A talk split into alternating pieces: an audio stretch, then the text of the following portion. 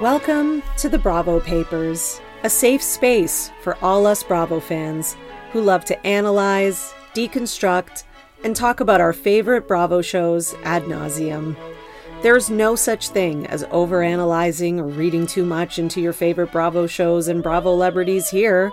So join me, Bravo and Botox, as I find the depth amongst the shallow.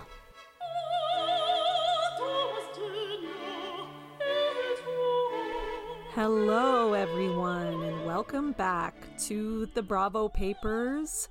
Today, we are going to be diving into part two of my Bravo paper The People of Summer House versus Lindsay Hubbard. We're going to be going deeper into the background of the house dynamics. And if you listened to part one, you would have gone on the journey with me through seasons three and four. And today I'm going to be going through seasons five and six and then talking about the most recent season. If you haven't listened to the first part yet, what are you waiting for? Go listen. It's up there, it's ready to go. It's good to start from the jump because then you can kind of get the consistency of the storyline and the consistency of all the behaviors and incidences and conflicts. Now, before we get into that, just a couple quick things. First of all, thank you everyone who listened and has already listened to and downloaded my special Bravo Breaking News episode about Mauricio and Kyle. I got a lot of action on that episode. Um, was up late working on it. So it came out like 11:59. I just made it to the July 3rd date that I had on it, but I didn't want to re-record when I was talking about the date because I didn't think the editing would take me as long as it did, but it did. Um, so thank you all. Thank you all for downloading it, for commenting, for liking, all that good stuff. And if you haven't already, please rate, review, and subscribe. Please share the podcast. Tell someone, a friend, a family member, a coworker, a babysitter, a dog walker, whoever you can tell, tell them. All right, so let's get right into it. If you remember, we left off at the end of season four. And at the end of season four, you know, we had kind of the usual reunion dynamics where you know, it's a little bit confusing because sometimes it seems like people are getting along with Paige, you know, at or sorry, with Lindsay at the finale party or towards the end of the season. They've all kind of, you know, they've come to an agreement of some kind and they seem to be cool. And then we get into the reunion and we sort of see like a flip. So, coming from the season 4 reunion, we're going into season five, which is the COVID season. That was like literally what I put on my header COVID season. Now, if you remember, the last season was all about Hannah kind of being into Luke and is or is he not a fuck boy? Is he messing around with her, etc. And at the beginning of this season, we launch right into Hannah telling us that she's upset at Lindsay for trying to hook Danielle and Luke up at a New Year's party. Um, now, Lindsay says she wasn't a part of that, which, I mean, right from the jump, I'm a little like, why? I don't understand why that's Lindsay's fault and not Danielle's fault. Like, is Danielle a child? Isn't she a grown adult? Why is that like I understand that it was Lindsay's New Year's party, but does that mean she's responsible for every hookup? Now, Hannah says that Lindsay was encouraging her, but Hannah wasn't there. So she's kind of just going by like word of mouth. And Lindsay says does say like I like I already said she wasn't part of it. Danielle says in her confessional that she tried to make out with Luke. She was into him, and when they kissed, he pulled away and said no because he's still hung up on his ex. So if you remember from season four, he did have some ex that he had like a really serious relationship to that he was going to propose to and all this stuff. So, you know, it seems like he's kind of using that either as an excuse or he's really hung up on her. Lindsay at this point is pissed. So we've got, you know, some conflict coming right into the beginning of the season and she's mad because Hannah's been talking about her on her podcast. So we know, you know, Hannah has her podcast and um, Berning in Hell or whatever it was called. I don't know if she still has that one. I know she has Giggly Squad, but she's been also, you know, in interviews on other podcasts talking about Lindsay, basically saying Lindsay treated her like a minion in season four. Now, if I remember correctly in season four, yes, Lindsay did try, and I do remember correctly, by the way, uh, Lindsay did try to pull Hannah over to share the same opinion as her, which was just do what you want with Luke and why are all these other girls getting involved and having so many strong opinions? Because that was like, you know, Hannah was fighting a lot with Paige and Amanda about her relationship with Luke, and Lindsay didn't understand that. So, yeah, so Lindsay's not happy about that. I guess she could spin it like Lindsay was treating her like a minion. I just think it's that she had a different opinion. Like, I could make the same argument about Paige and Amanda. Like, they were like, we say Luke sucks, and since you don't comply and you keep chasing him, you know, we're going to be mad at you. So, I mean, she was kind of getting pulled between both sides and who whoever you think was right about Luke and about the involvement of friends with their friends relationships uh, that's a matter of opinion meanwhile hannah says she's not mad at danielle though because this was all lindsay's fault okay and again, just to go back to the most recent season of like, you know, Lindsay never sticks up for Danielle or whatever. Like, no, she's not sticking up for Danielle, but she is kind of taking the blame for some weird reason. Again, I feel like Danielle literally takes no heat this season for this topic. Like, this whole season, Danielle takes no heat for trying to make out with Luke or nothing. And Lindsay takes it all. And I think it's because lindsay is kind of the star of the show. And that's what's really going on. And that's kind of the elephant in the room that needs to be talked about. These girls are always going after Lindsay because she's the star of the show. That's it. It's all about a competition about who's going to be the queen of Summer House. And I do think that the other girls are kind of annoyed that it's Lindsay. I think they have it in their heads. We're cooler than her. We're prettier than her. We have better fashion. Like, I really think that that's what, especially Amanda and Paige, see. And Hannah has clearly, you know, kind of chosen to latch on to Amanda and Paige more at this point. Amanda and Paige are still annoyed by Hannah being into Luke this season, so that storyline is still going. Meanwhile, you know, Luke has been hanging out with Ciara at the same time and he's bringing her to the house. So if you remember that at the beginning of the COVID season, it was like, whoa, who's this like hot girl that he's bringing in? So Hannah does admit that her and Luke have never defined their relationship and that they haven't slept together. Um, Hannah and Lindsay, they do talk it out, like right from the first episode. And Hannah basically says, you know, she said everything that she said because Lindsay is scary. And, you know, Lindsay says isn't it better, you know, to have a friend like me who says things to your face than to later on see that I'm talking shit behind your back? And Hannah's like, yeah, I don't know, right? And they both just kind of laugh.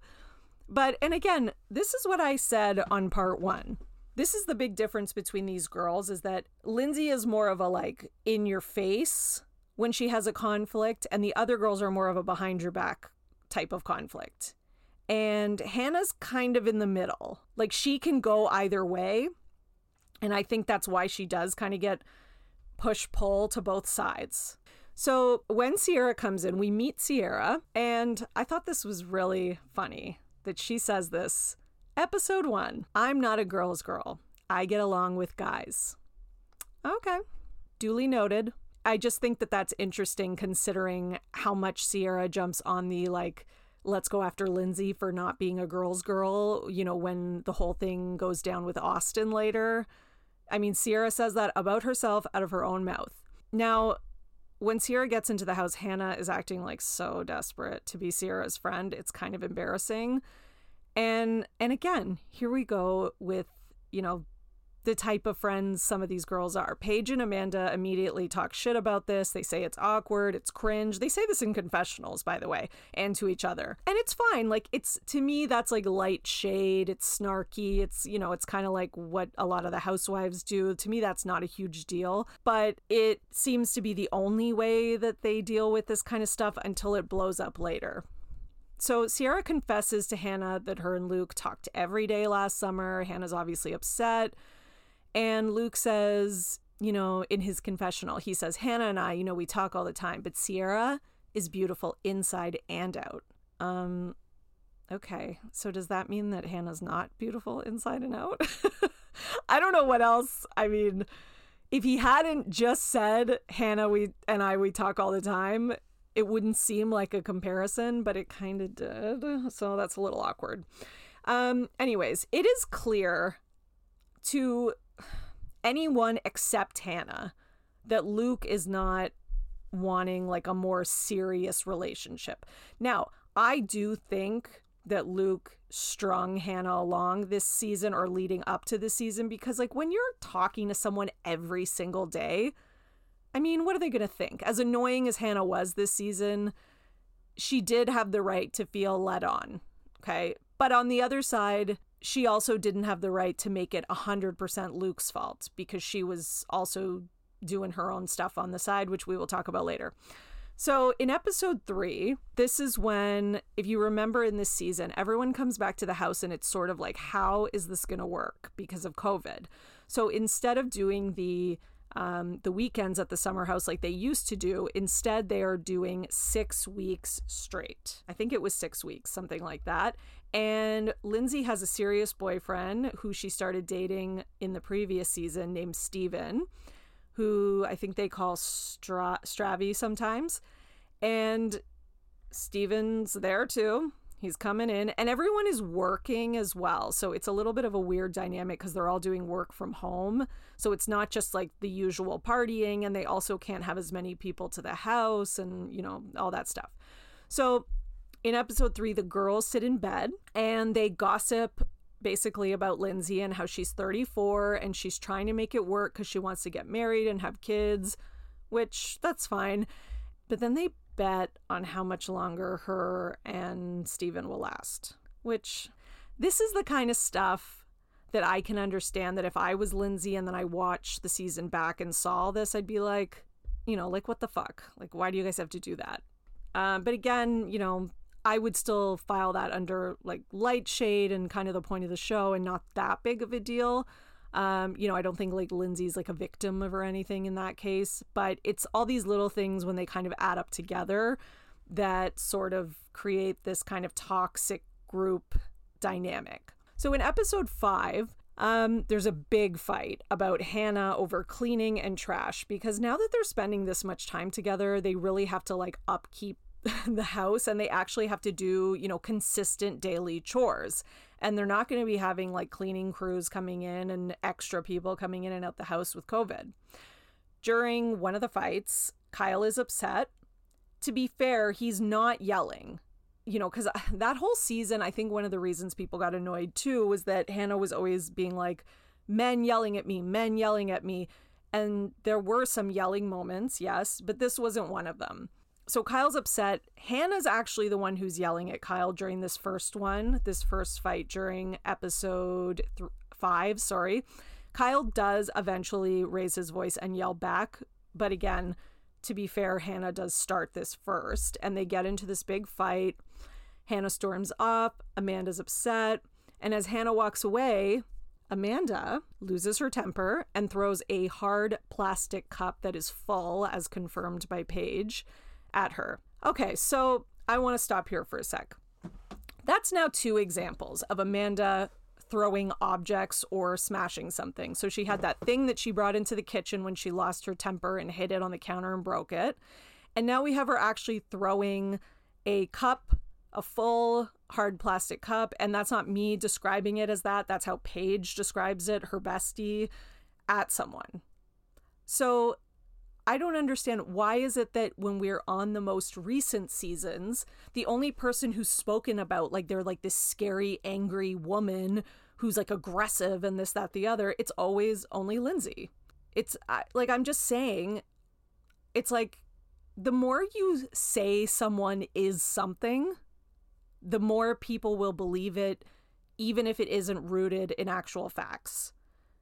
It's similar to Katie on Vanderpump Rules the more people just love saying Katie's the bully. Katie, Tequila Katie. Like, and Schwartz did a great job with that. He gave her a label.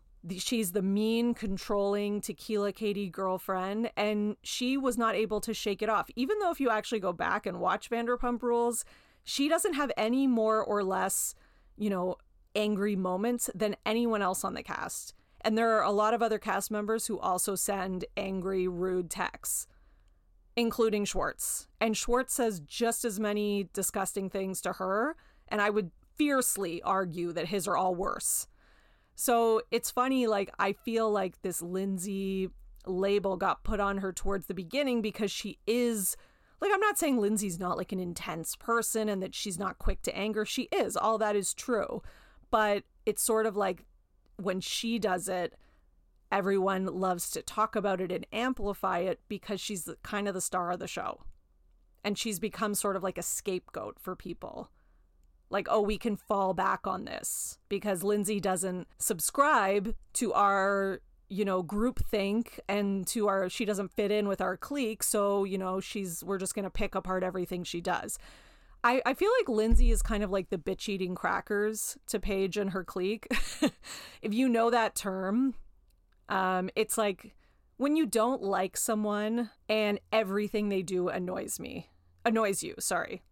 So it's like, oh, look at that bitch over there eating crackers. Like, even like just the way that they do the smallest, most insignificant thing, you can find something wrong with it. And I do think that that is what has happened. And like, I don't even, I don't fully blame Paige and them for that because at the end of the day, they're in this weird situation where they're forced into this house and maybe they're just not the type of girls who would have meshed in real life and who would have stayed friends, and that's fine. Not everybody has to be friends and get along. But at the same time, I do think it's wrong to be sort of trying to paint someone with these broad strokes. Despite all this, the Hannah and Amanda fight really does cause like a break in the kind of friendship clique. Yeah, so it's a little bit sorry, I it's really embarrassing when you don't understand your own note, but so I put basically the group like Amanda, Paige, etc., they like to act like they are the most functional, but really they're not. Like we had to watch them fight all of season 4 and now all of season 5, which is fine. That's what I'm watching the show for. Is for conflicts and drama, but also the fun drunken antics, right? But again, like let's not act like one person is the problem for everything. So the way Amanda and Hannah, Hannah, sorry, are crying over this like cleaning argument. It's kind of embarrassing. Paige does describe it as a tad aggressive. So the throwing of a cup full of a full cup at someone is a tad aggressive. But if Lindsay raises her voice once in season three, it's like she's a monster. I'm just, anyways. So episode six, it's Lindsay's birthday, and her and Stravi they break up over dinner. So it's clear that things aren't going well. And, you know, I think Paige and them did have a point when they were saying, like, you know, Lindsay, she's 34, she really wants a relationship. She might be trying to make it work, even though it's not the best fit for her. Ciara's on the phone with a friend and she says how she can be down there singing happy birthday and he's distraught because I guess Stravi left and Lindsay is basically like, having fun, still celebrating her birthday, and Stravi's gone and he's like really upset. You know, so Ciara's just kind of like getting the lay of the land, I guess, a little bit. And I think maybe Ciara's a little taken aback by how quick Lindsay can keep it moving. And I think that's another thing that sometimes the other girls can't mesh with is because, you know, they like to maybe analyze things and talk about them a little more. And again, I think that's just a difference of personalities. So the weekend comes and Kyle, Danielle, Lindsay, and Luke, they want to have fun and they want to party. But Paige, etc., really just want to lie in bed and watch TV. So we have a little bit of a difference of like how things are going to play out during this quarantine. But since it's the weekend, the people who are working the more traditional kind of nine to five hours, etc., like they want to party. Meanwhile, the bed sore girls or whatever you want to call them, you know, their reputation for that is rising. This was really the season where their reputation for being in bed all the time got solidified. However, the other people start partying anyways, and Paige and Hannah ask them to turn down the music. So they get kind of annoyed at how loud it is. And the people who are partying and having drinks, you know, they kind of make a comment like, oh, Paige, Hannah, and Ciara just stay in bed. And Kyle says they're so boring. And on top of that, they don't help with any of the chores. So, yeah, Kyle does talk a lot of shit behind Hannah and Paige's back. And they discuss how he should just say it to their face. So I think Hannah and Paige actually say that. Like, they're like, you know what? If Kyle has something to say, just say it to us. But, like, isn't that what Lindsay was saying all last season?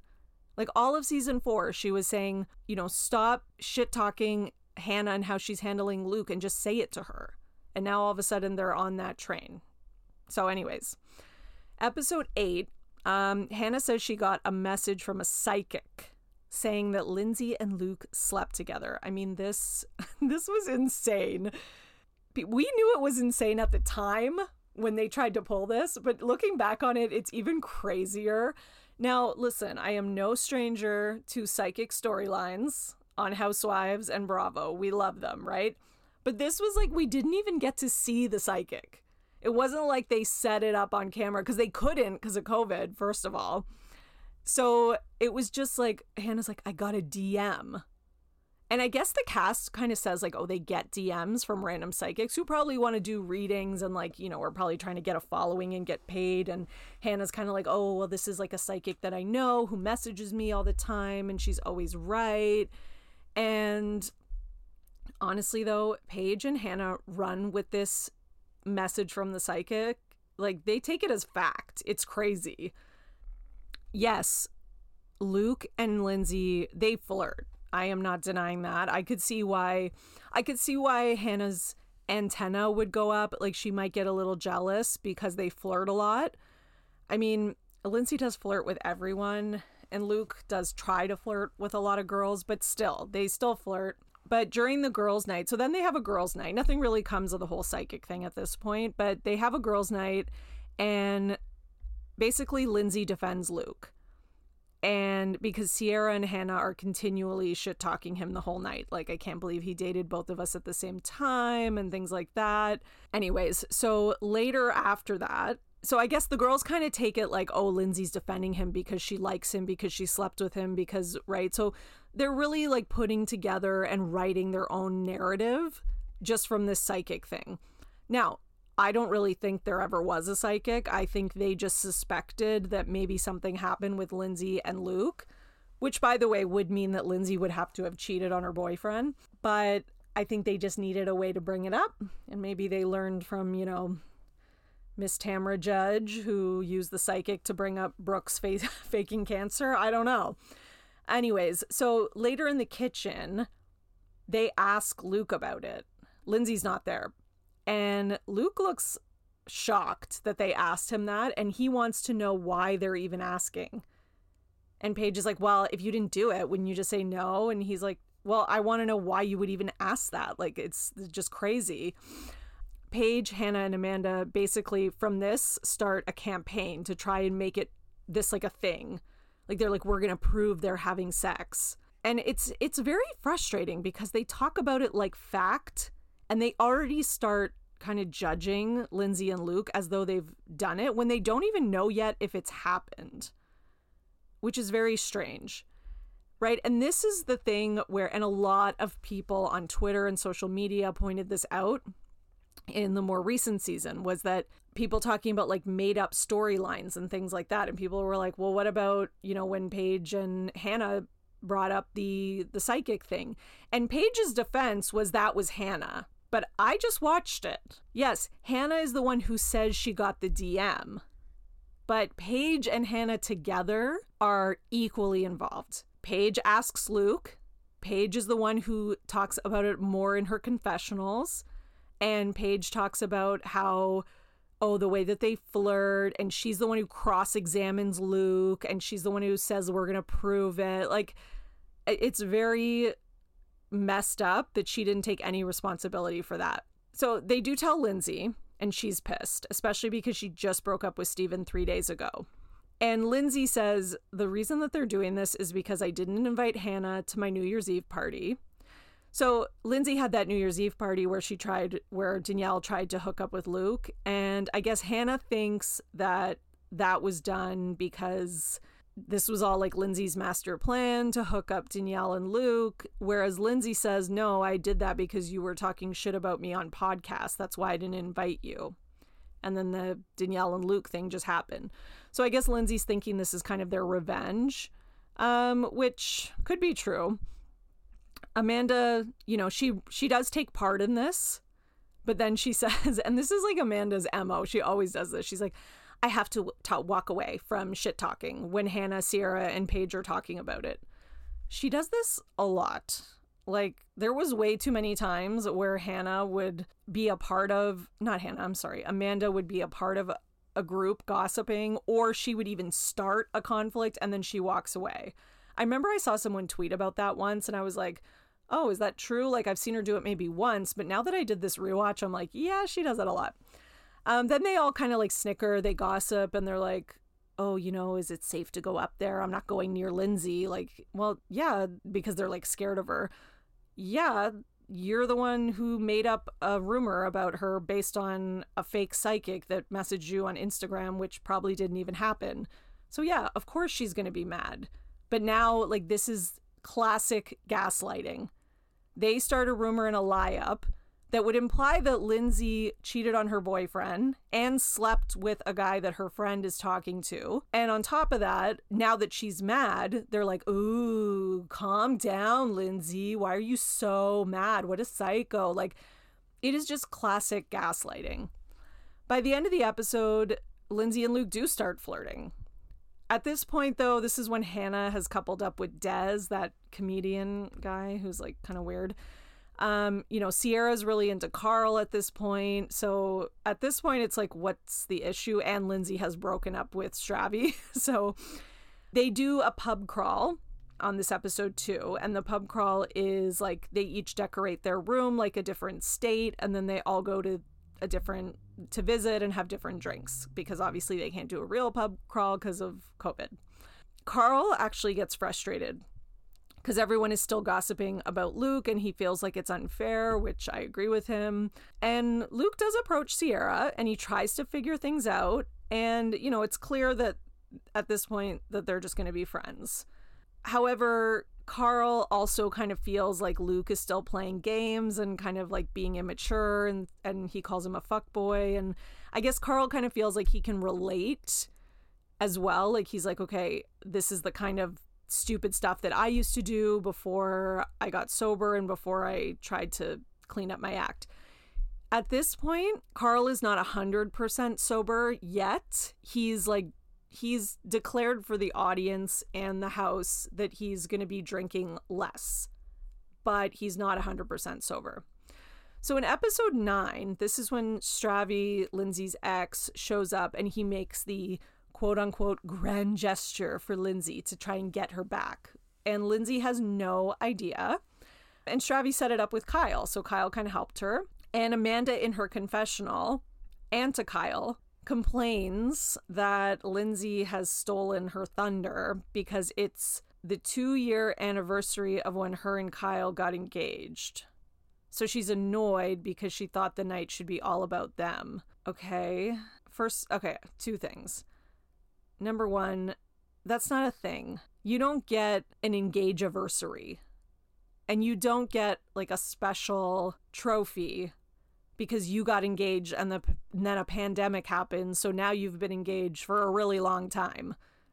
Like, what does she want? Like an engagement participation trophy? Sorry that's ridiculous. Like there's I'm sorry, there's no such thing. A couple can celebrate that together like, "Oh, remember this 5 years ago when we got engaged and what a great night it was." But like to expect that everyone in the house cannot do something special with their significant other or have their own dinner like Lindsay and Stravy, they have their own private dinner. They're not like making everyone else attend. And Lindsay didn't know about it. Kyle's the one who set it up. Yet Amanda's not mad at Kyle, only mad at Lindsay, which makes zero sense. And it's also just like, I don't know if it's because her wedding got delayed, but there's a lot of like bridezilla tendencies happening with Amanda this season. And like, she's not even a bride yet, and everything's on hold, but God, she wants everything to be about her. I'll get more into that later. So Stravy and Lindsay decide to get back together and that they're going to take it slow And then on the boat day, they're kissing. And while Strav and Lindsay are kissing, Paige, Amanda, and Ciara kind of gossip about how for them it would take more than flowers and candles to get them back into a relationship with a guy, is basically what they say. Right. So almost kind of implying that, you know, is first of all, Lindsay should explain why her and Stravi are getting back together. Like it's like they want to know. But I mean, which I guess that's fine. Like, but just ask her. Like, ask her, like, what made you want to make this decision? It's also kind of rude. Like, it's sort of implying that, you know, oh, she's so desperate and pathetic that she'll just take him back just with flowers and candles. And this is another thing that has always kind of that I think has contributed to the downfall of this show is there's always been a little bit of an attitude from this group, especially as they grew, which is that they're kind of like they sort of have like this pretty girl syndrome where they think that, you know, they are like this top notch type of girl that's like hard to get and that who could have any guy they wanted. And then they try to kind of paint Danielle and Lindsay and other girls sometimes as like these kind of desperate, pathetic girls. And there's always like, I'm not saying that's true. I'm just saying that's the kind of tone I often sense from them. So in episode 11, they have the Kentucky Derby contest. Amanda and Lindsay lose, and Lindsay chooses Paige as her jockey um, because they'd already agreed to it earlier. Because basically, they're gonna like Lindsay has to like dress up like a horse, and Paige is the jockey and just has to like you know pretend she's riding her basically. Um, Paige had already agreed to it and like you know is laughing and they're all having a good time. But then Amanda's like, "No, I was the number one loser, so I get Paige," and like steals Paige. So Lindsay's like, "Oh, okay, I'll I'll choose Ciara," which like that is, it's so stupid like it is so so stupid. Like why did Amanda do that? Like why don't you just pick someone else? I it makes no sense. Maybe try to get to know Ciara. She's right there as well. But it's like eh, that is such a mean girl move. Like I don't care what anyone says or thinks. That is such a mean girl move.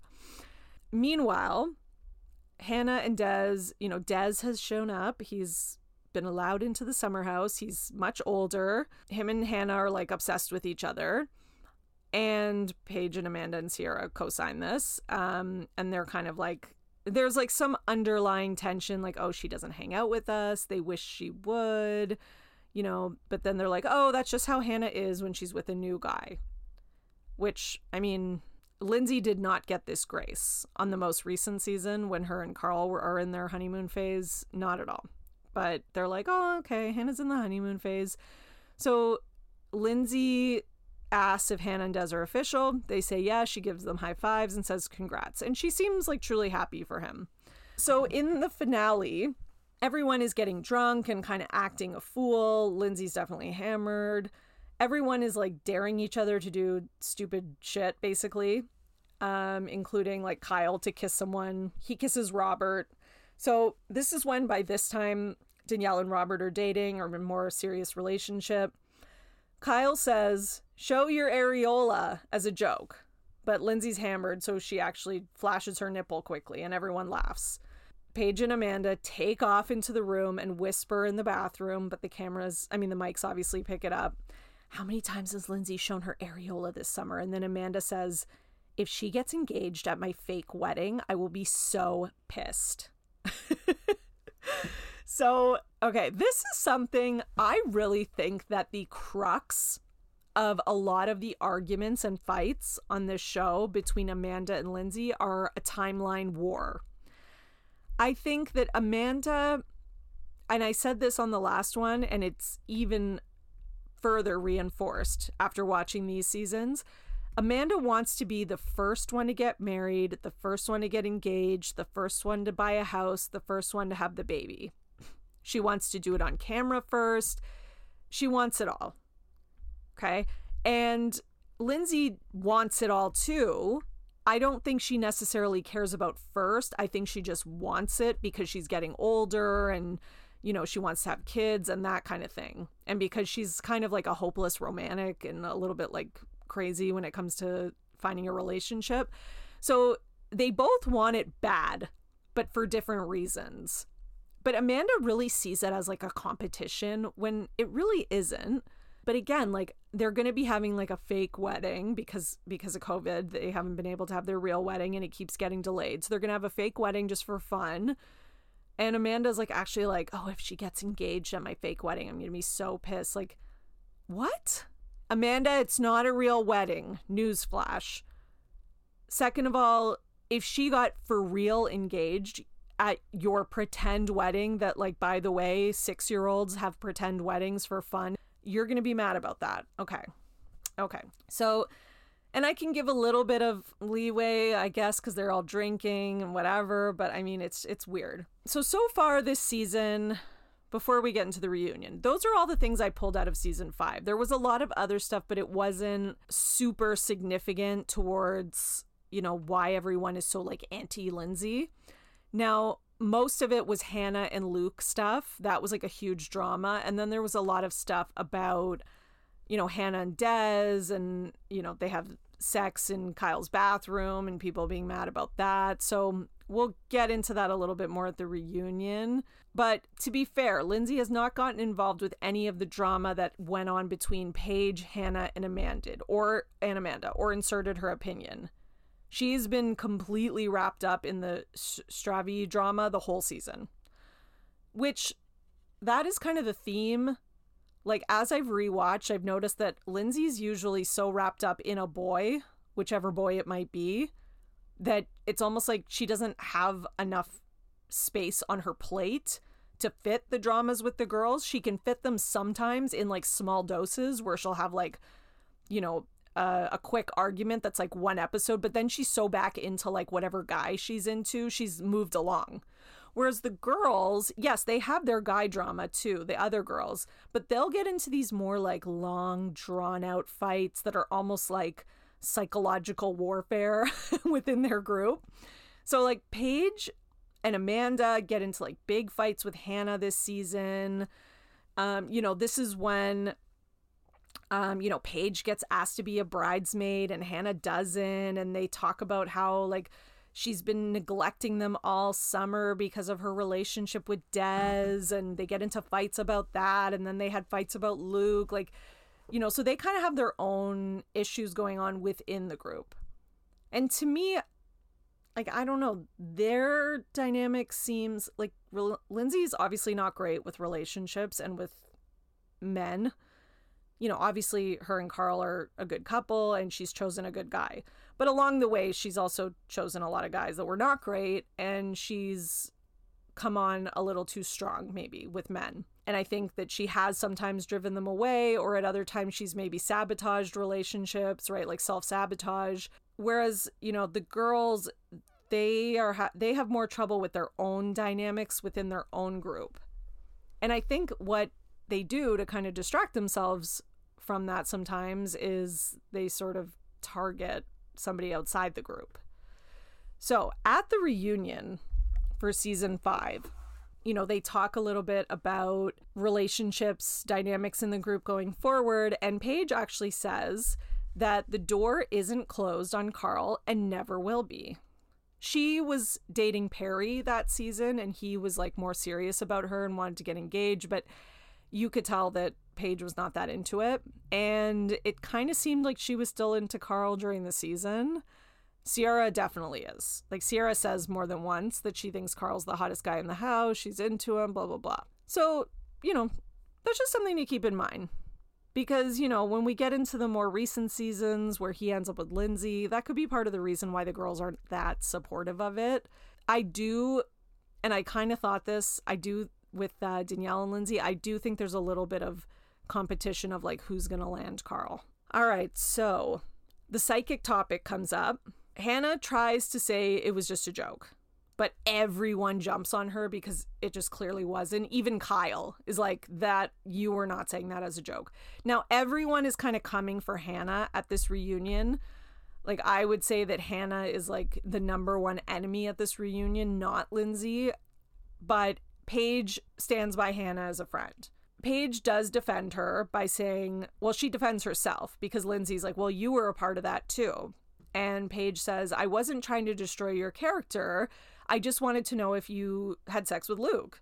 And Lindsay responds, Okay, so that means you said I cheated. And Paige says, Well, the psychic didn't give a timeline. The psychic wasn't real. That's what's pissing me off. Like, I, I just wanted to scream through the TV. Like, the psychic thing was made up because you and Hannah thought if you brought it up, you might be able to get one of them to admit it if it is true. So it wasn't even real. Like, this is crazy, this whole conversation. Danielle says that basically she looks at Paige and the girls and says, What you call gossip, I call shit talking. And Paige says, Well, I won't stop doing it.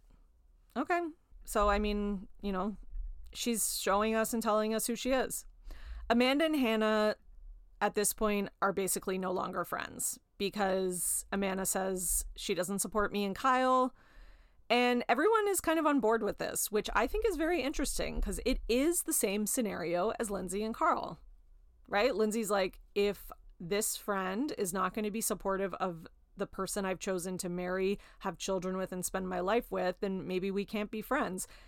Everyone supports Amanda in this choice. And however, when Lindsay makes that choice, they're all Team Danielle. So again, I do think a lot of the decisions and the kind of moral compasses that some of the girls make, namely Paige, Amanda, etc., are based on just disliking Lindsay rather than logic or what the actual situation calls for. Now, no one even thought it was mean for Hannah to not be asked to be a bridesmaid you know, last season, Hannah and Amanda were referring to each other as best friends. They were crying and hugging. And now people are like, no, it's not mean. So it just kind of shows you like how quick Paige and others will just like turn on someone depending on the situation and what benefits them. So to me, that season was sort of like a precursor to a lot that's going to happen in season six, which is a, more significant um, because season six is where we get into the whole the Austin of it all, which is the craziest kind of conflict that separates the group. So up until this point, you know, clearly there is a divide. There's like Lindsay, Danielle, and you know the guys who are kind of fluctuate with their opinions and who they're friends with. And then, you know, Ciara is newer, so she wasn't really like super involved with all that stuff, but she did start gravitating towards Paige and Amanda. Now, Hannah was sort of in the middle, even though she was kind of going after Lindsay a little bit with the Luke thing. But at the end of the day, she ended up being more in the middle because she was fighting with Paige and Amanda as well. However, Hannah gets kicked off. So after season five, because Hannah was like the least popular cast member. The audience was so sick of her, everyone wanted her off the show. So once Hannah left, there was no there wasn't really like a middle ground person anymore. So it kind of this is when it really gets solidified as like Lindsay and Danielle versus all the other girls. So, just as a precursor to season six, we have Winter House. And I'm not going to be going through everything that happened on Winter House, but couple things we need to know. Lindsay and Austin had a thing leading up to Winter House. Okay, but when Austin came into Winter House, he ends up sort of ditching Lindsay and going for Ciara. That was the season that Lindsay tells Austin that she's in love with him. And he's like, ah, I'm not there yet, or I'm not there at all, I guess. And then eventually he gets to know Ciara. He meets Ciara and he's sort of like ditches Lindsay. And a Lindsay Lindsay is annoyed because she feels like she had, you know, first dibs on him and that him and her had like a thing going for a while leading up to Winter House and then he just you know, ditched her really quickly as soon as he met this new girl. So, just keep that in mind. That's what happens between seasons 5 and 6. Then in season six, um, you know, we start the season. Amanda and Lindsay seem to have made up. They are seemingly close at the beginning of the season. In the first episode, we see them kiss on the lips and they're like close friends and they seem kind of, you know, like affectionate. And Kyle starts going on about how Amanda is pressuring him to buy a house and have kids, but they're not financially ready. Amanda looks pissed when she sees him say this or hears him say this, and she yells at him to shut up. so, again, you know, it's clear that Amanda is really she's on that wedding timeline, right? Like she wants the wedding, she wants the house, she wants the kids. And I think that she wants it even faster than she normally would have because she wants to make sure that she's the first that, to do it on the show. Honestly, like a lot of it is about the show. Um, because I do think that a lot of them feel like it'll be less special if they're not the first to do it. I mean, people feel that way in real life when they're not on a TV show where there's half a million people watching or whatever. So you can imagine how amplified that would get when you're on a show and you've got the audience and you've got a million followers on Instagram and and and right? You want to I want to be in People magazine. I want this. I want that. Like whatever. Anyways so Lindsay gets Amanda a birthday gift at the house. It's Amanda's birthday, and she gives her her first gift, which is a pogo stick. And Amanda starts jumping on it, and Lindsay starts like a chant or a cheer for Amanda, and everyone joins in. So uh, the reason I'm telling you this is just to show you that they are on good terms. And I actually think that Lindsay and Amanda have always had the potential for a good friendship, but it gets ruined by the other girls because Amanda, she's too easy to manipulate and she gets like she gives in to other people so easily and their opinions and also just her kind of jealous tendencies with being the first to want to get married. If it wasn't for those things, I think they would have a good friendship. Lindsay asks Austin who hooked up with quote unquote Kristen, which we all remember this, right? So at this point, we know that Paige is dating Craig, or they're, you know, talking to each other, whatever you want to call it um, but they're not exclusive or official yet. Austin tells Lindsay that it's not him, it's actually Craig. And with the whole Craig thing, you know, Lindsay does bring this up on camera. And then when Paige confronts Craig about it, he deflects. You know, he yells about how Lindsay sucks, Lindsay's always sucked, whatever. Initially, Paige is not mad at Lindsay because she's really too wrapped up in being upset at the whole Craig thing which is how it should have stayed. Because, I mean, he's the one who did it. Anyways, he knows he's in the public eye and he knows that this was probably going to get brought up. If not by Lindsay, it would have gotten brought up by someone on Southern Charm. So Paige is pissed, so she makes out with Andrea. At the same time, this is all in episodes one to three. I'm just giving you some of the main points. Lindsay tells Carl about her miscarriage and kind of announces that she's going to have her hot hub summer so that's kind of where we are to start season six. In episode four, Lindsay and Paige are, you know, they seem to be getting along. Despite some of the conflicts from the reunion, they're hanging out, they're having fun, they're alone on Paige's bed, kind of having some conversations and laughing and talking about all of the boys that Lindsay's dating. You know, Paige kind of makes a joke that she can't even keep track of Lindsay's guys, but again, it's all in good fun and they're having a good time. Her Lindsay and Danielle go out or wanting to go out to some club. Now, this is something that people have brought up to me about, you know, this is evidence that Lindsay is not welcoming to new people. So I just want to clarify this. Maya asks about coming out with her and Danielle, and Lindsay says no, and it doesn't look good. She briefly kind of says she can only bring one person. However, she does explain later that she was trying to text the promoter guy at the club who got her on the list and he wasn't replying. So she could only bring one person. Anyways, we'll come back to that later. Now, Paige confides in Lindsay that Kyle did nothing for Amanda's birthday. And then, so, you know, they are kind of like bonding over that as well, over, you know, kind of shit talking Amanda's relationship. So the next day they're on the beach, and this is when Lindsay confronts, doesn't confront, but comes over to Maya to apologize for not having her come to the club. She says, I could only get two on the list. I tried to guy, call the guy, he wasn't answering. Maya says, No problem. She didn't really want to go. And Lindsay says, Yeah, you don't really ever seem like you want to come to like the bars and stuff. And Maya says, I don't know anyone. And Lindsay and Danielle both say at the same time, and enthusiastically, we'll introduce you to people. You should come, right? So, like, I just want to kind of put to bed this whole perception that, you know, Danielle and Lindsay were never welcoming to any of the new people. They're so mean and they're so rude, right? They even flash back to Maya telling Carl that she doesn't really like to go out and do this kind of stuff. She's a homebody. She doesn't like to party. It's exhausting. Like, The list goes on and on. Okay. It does look bad when you see like Lindsay and Danielle walk out the door and Maya's like, oh, I guess they're going and I can't go.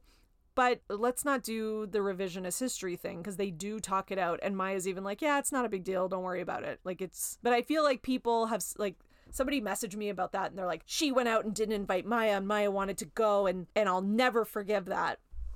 And I was like, really? I was like, that is mean right? Like that was a message I read from someone in one of my DMs like before I started this Bravo paper. So I was like, "Oh, okay, I'm going to pay attention to that when it comes up because I was like that is rude. Like why would you, you know, Maya's new, she's trying to fit in in the house. Why would you do that?" And then I watched it and I was like, "Yeah, it does look bad the way it's like cut and edited for sure." And I was like, if she doesn't apologize or explain this later, you know, that is mean. But then literally it was like later that episode and Maya's not even upset. So I was like, okay, uh, that's like, I don't know, it's a big fat nothing burger. I also want to say that at this point, Ciara's kind of into Alex, but she does say, you know, he's not assertive enough for her. But they do kiss. I'm bringing that up because it's going to be relevant later. So in episode five, Maya mentions how she's used to being around Carl and that she likes it because they can talk about their emotions.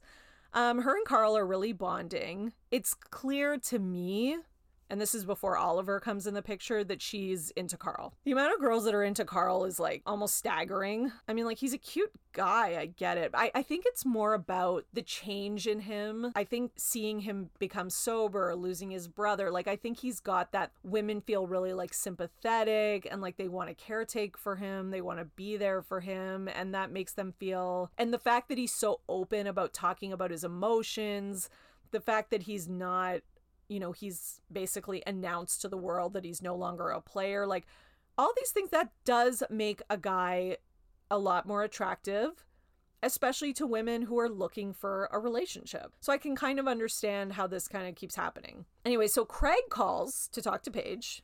You can tell she's upset. She's still mad from finding out he slept with Kristen. And, you know, she keeps like, just speaking of people trying to control storylines, she keeps trying to like walk away from where the cameras are uh, while he's talking, but obviously she's mic'd up. Um, so all of a sudden, like you hear her being like, basically, stop talking, Craig, I'll text you. So talk about not sharing on camera.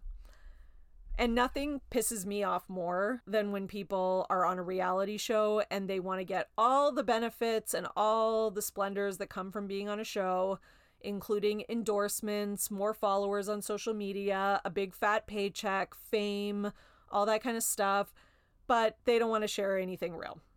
Now, I'm not saying that that's Paige because I do think Paige has been forced to share a lot of real stuff. And I do think she has shared some stuff. Yes. But I do think that she does try to kind of curate the narrative. But I think that they all kind of do on this show. I would say that there are some who do it more than others. Okay. So I would say that Paige, Amanda, etc. do it. Actually, maybe not as much Amanda because she's got Kyle there and and again, he kind of forces her not to do it cuz he's like just he gets drunk and acts crazy, but I do think that certain people share less and are a little bit more curated.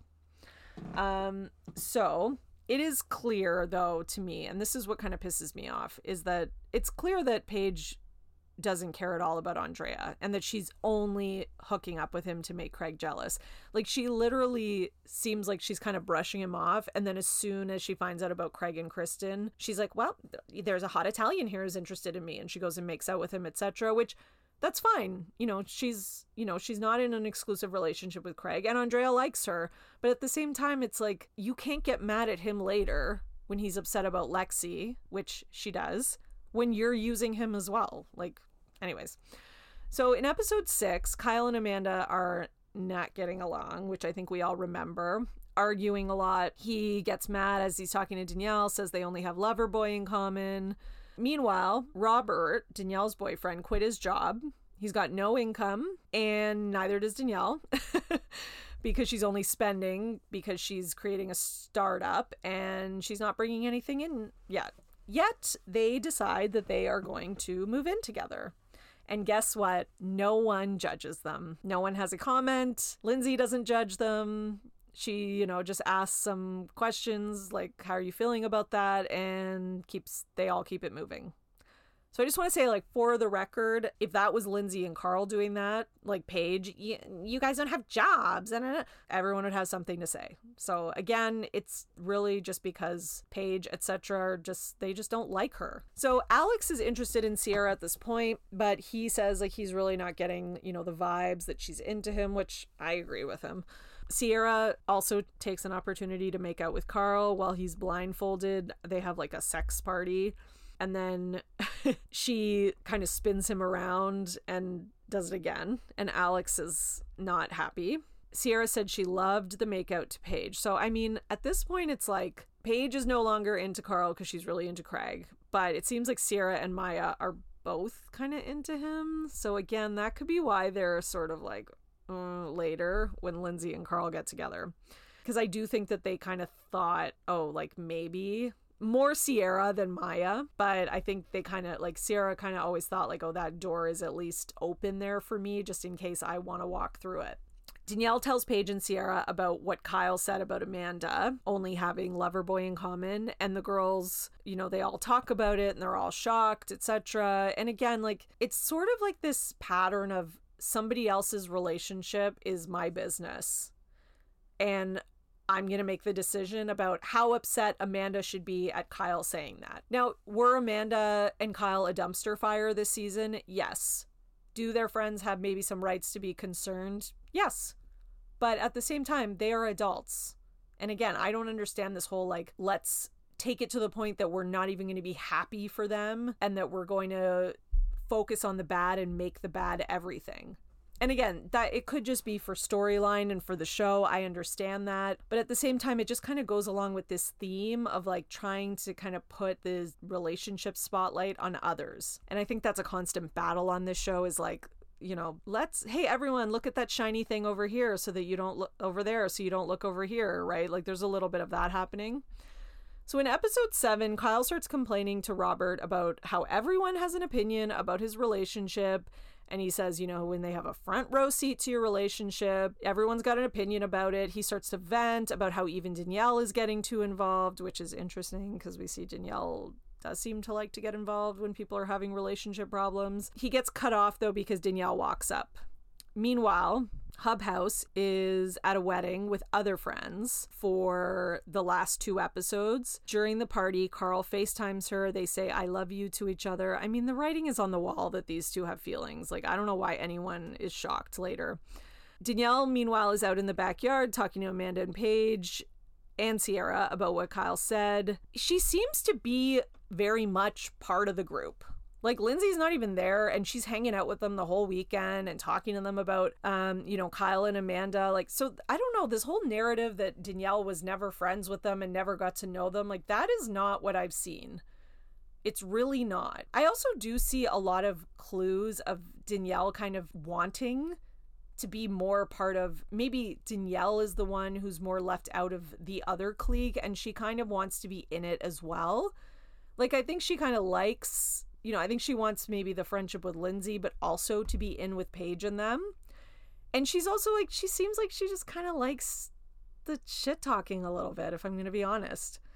Paige and the girls say they never, you know, want Amanda to feel like they're shit talking their relationship. So they want to talk to her about this, which they did not afford that same courtesy to Lindsay in the most recent season. It's clear that, like, Amanda, I think um, people see Amanda as being more fragile. So she kind of gets handled with kid gloves a little bit when it comes to this stuff. Amanda explains clearly that, yes, she understands that, you know, Kyle says dumb stuff like that, especially when he's drinking. She also says that their relationship has taken a backseat to Loverboy.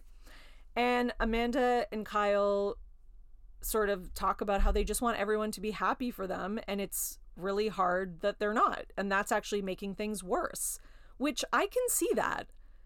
That's exactly what Carl and Lindsay were saying in the most recent season. Like when you when everyone wants a front row to your relationship and has these opinions about it in your own friend group and a lot of them seem like negative opinions, it just makes things worse if they are bad, whether they're good or bad.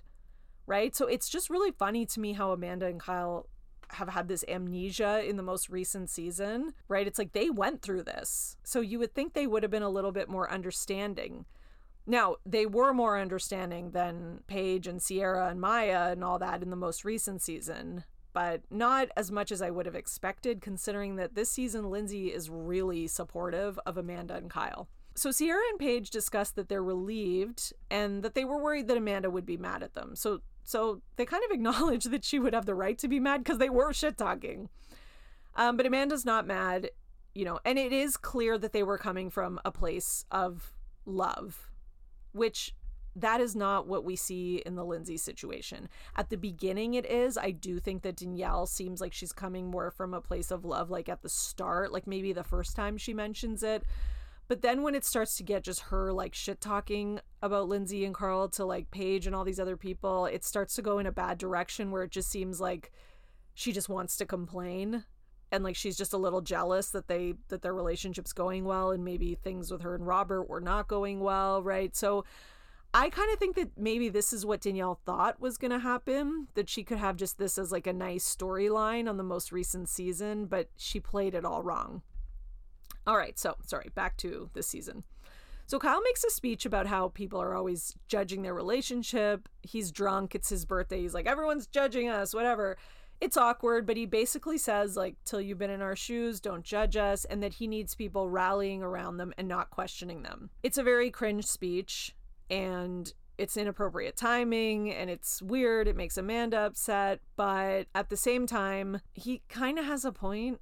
Like, they're going through a tough time business wise and in all these other ways. Like, and if they were more supportive, I do think that would have helped. Episode 8 Ciara is complaining about how Lindsay is talking to, or sorry, talking about Austin coming for her birthday. So this is the start of the whole Austin, Ciara, Lindsay love triangle thing. Meanwhile, Paige is at her apartment and Craig's visiting. So this is, you know, sometimes they go and show them in their apartments during the week. Um, and Paige says to Craig, she would never ask him, What are we? Because she's not one of those girls who asks that and that she thinks it's kind of loserish. Okay. So I guess Paige is the girl's girl, right? Um, I mean, there are just so many moments like this with like between like Ciara saying, I'm not a girl's girl, Paige being like, oh, girls who ask that are loserish. Like so much judging of the way other girls approach their relationships with guys. Like the way you know the way they judged how hannah was so into luke the way they judged uh you know the way lindsay operated with carl everything. Like it's just like that's just saying you're a girl's girl and having female friends is not enough right it's the actions that you do okay just because you sit around in bed with three or four girls that you happen to get along with, that doesn't mean you're more of a girl's girl. Okay. And Lindsay not having as many female friends in the house doesn't necessarily make her less of a girl's girl. It just means that she's not fitting in with this particular group, which does happen. And whose fault that is, we will get to. So, Paige has now confirmed her relationship or situationship status with Craig. She tells the girls on the drive up that she's, you know, she's not into Andrea anymore. And Ciara says it'll be interesting to see what Andrea's personality is now that he's not obsessed with you anymore. Okay. Like that's the other thing is like the the ego. Like he's obsessed with you. That's his whole personality. Like calm down. Um, Ciara lays claim to Austin, says it's annoying that Lindsay keeps saying how he's coming for her birthday. Um, you know, says, you know, I'm not over him. I mean, Lindsay's not over him either, to be fair. And t- also, to be fair, he is coming for Lindsay's birthday. Like, he says that. So, in the car, meanwhile, in a different car, Lindsay and Danielle are driving up. Danielle asks Lindsay, like, what's your status with Austin? And Lindsay says she hasn't seen him, so she doesn't know. But she was annoyed with him during Winter House because he put a girl that he had just met, Ciara, over her, who he had known for three years. To be fair, in this conversation, that's the only mention of Ciara. Whereas in the other car with the girls, they talk about Lindsay a lot more. And they really make the whole thing about Lindsay how Lindsay's annoying. She keeps talking about how Austin's coming for her birthday, this, that, the other, right? Whereas Lindsay and Danielle are more focused on talking about Austin and how Lindsay's mad at Austin because of what he did. Just saying. So Paige was all about Lindsay at Kyle's birthday. Like they were really bonding and having fun. But now that Ciara's kind of salty about Austin, Paige kind of goes to back to being bitchy about Lindsay when she gets to the house. So, I mean, it's just like this clique mentality. Like whoever she's mad at, I'm mad at too, no matter what, right? So they ask where Austin is staying, and Lindsay says, I assume in my room. it's clear that Lindsay is like purposely being bitchy here and laying claim to Austin because, you know, she doesn't want him to hook up with Ciara. It's awkward. Um, but at the same time, that both girls have sort of, I don't know, like he's not like a object, certainly not that great of one. They both have some claim. Lindsay did hook up with him first. She's known him a lot longer. He did kind of ditch her for Ciara. And then on the other side, Ciara kind of has the right to feel like he already did his thing with Lindsay. He was over it, and I'm the more recent one. So, like, I can kind of see both sides of this. And, like many have said, and uh, like is reinforced after me watching this, Austin is really the one to blame. Anyways, so Lindsay's definitely more aggressive about it, though. Like, whereas I feel like Lindsay feels like she has to pursue, pursue to get what she wants, whereas Ciara kind of expects if I like a guy, he better be obsessed with me. Right? She kind of has that attitude. Austin arrives. First thing he says, Where's the birthday girl? So, okay, clearly he was coming for Lindsay, so she wasn't wrong about that again saying it was kind of rude because she was because lindsay kept saying it over and over again so she was clearly like trying to lay claim um but Ciara and lindsay both give austin like extra long hugs it's very awkward he is the problem though and to be fair he does seem more excited to see lindsay if i'm being honest Ciara goes right into talking about lindsay with austin lindsay doesn't she just more talks to him about you know her birthday and all that. She doesn't bring up Ciara. First thing Ciara says is like, You're not staying in Lindsay's room. He says, I thought there was an extra bed anyways. Um, and then Lindsay later says she thought Austin would sleep in her room. Austin says, No, it's okay. I'll stay in Andrea's room and play it by ear. So, I mean, it is clear that he's kind of sending mixed messages to both women. But Lindsay is aggressively staking her claim to Austin, and Ciara in her confessionals says she doesn't feel like it's a contest, but clearly she does because she was just complaining about Lindsay saying he wanted, you know, she wanted him to sleep in her room and like she's coming for his birthday. And then the first thing she says to Austin is, You're not sleeping in her room. So clearly you are participating in the contest. So is Lindsay. They both are.